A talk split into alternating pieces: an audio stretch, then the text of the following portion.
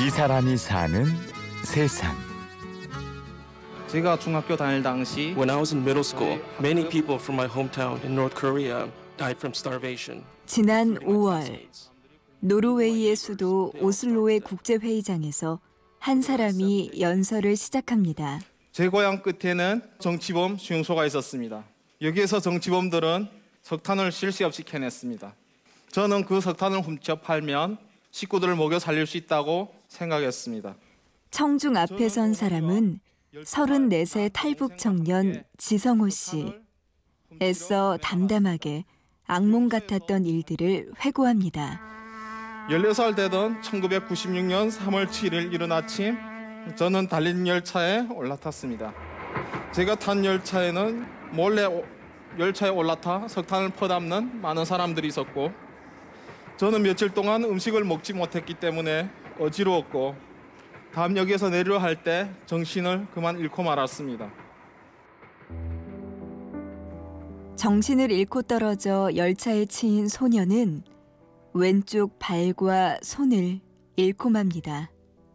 다리는 잘려서 조금 이제 매달려 있는 그런 상황이었고 숨을 쉴 때마다 피가 쏟아져 나왔습니다.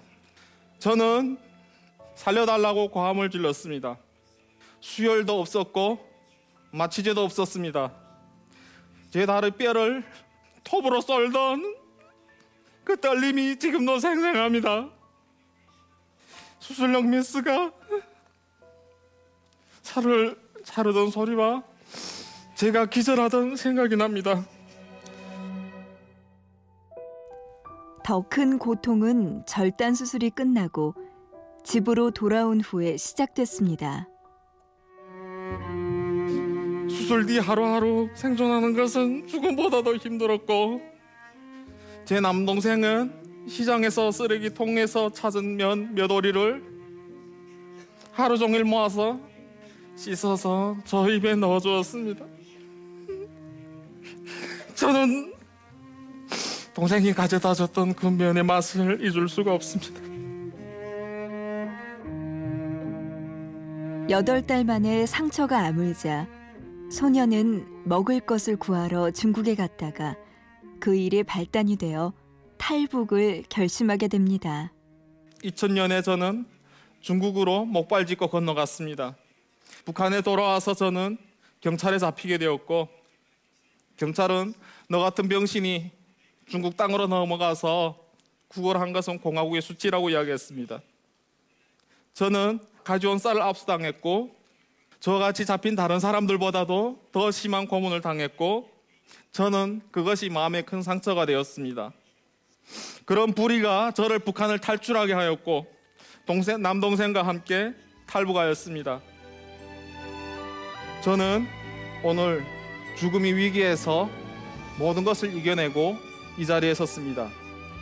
이것이 제가 1만 킬로를 건너서 의지해온 목발입니다.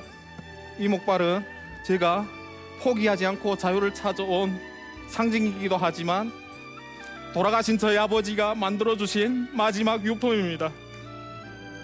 나는 북한의 자유를 위해서 내가 전자리에서 할 수 있는 최선을 다하겠습니다.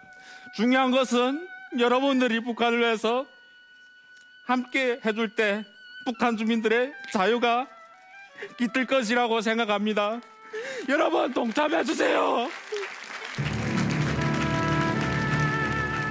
그게 올해 5월 26일 노르웨이 수도 이제 오슬로에서 있었던 오슬로 자유 포럼에서 제가 북한 인권에 대해서 이제 연설했던 그 내용의 일부고요.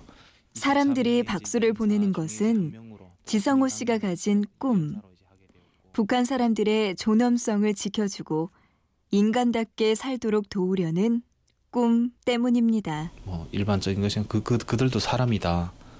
그들이 고통을 그 안에서 이제 대변할 수 없고 대변하려면 죽는데 처럼 나 같은 사람이 나와서 이렇게 하는데 관심을 가져 주셔야 된다. 그 사람들도 정말 존엄하게 이제 만들어진 이제 생명이고 그들이 이제 인간답게 살 이제 권리가 있고 그래서 인권 북한 인권 이제 개선해서 서울 청계천 광장에서 특별한 시장이 열렸습니다. 행사 행사는 북한 인권 개선을 촉구하는 남북 청년 단체 나우에서 준비한 건데요. 이 단체 대표 그래서 지성호 씨는 한국에 온 지 4년 만에 나우라는 인권 단체를 만들었고 북한 사람들의 자유를 향한 탈출을 돕고 있습니다. 참 이제 기적적인 일들이 여러 가지가 있었어요. 그래서 뭐그 중에 이제 시작을 이제 200달러로 시작했거든요. 탈북자들 이- 한 사람 오는데 한 200만 원 정도가 이제 서, 소요됩니다. 그래서 그렇게 해서 지금 현재 한 108명이 이제 대한민국에 들어왔는데 그 제일 이제 보람 있을 때는 이 마음을 함께 해주실 때인 것 같아요. 어떤 친구는 이제 어려서부터 이뭐 10살까지 모은 이제 그, 그 용돈 있지 않습니까? 그 돈을 모아서 200만 원 해서 보내왔어요. 그래서 또 때로는 결혼하는 그 부부가 이제 좋은 일을 하고 이제 결혼하고 싶다고 400만 원을 또 이제 기탁해 주시기도 하고 탈북하던 과정도 기적. 지금까지 살아있는 것도 기적이라는 지성호 대표.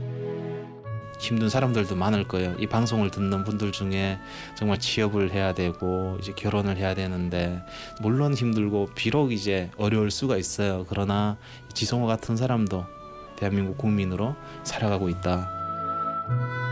10월 달에 이제 벨기에 수도 이제 브뤼셀에 유럽 의회가 있습니다. 이제 거기에 가서 또 북한 인권에 대해서 연설할 그런 기회가 이 사람이 사는 세상.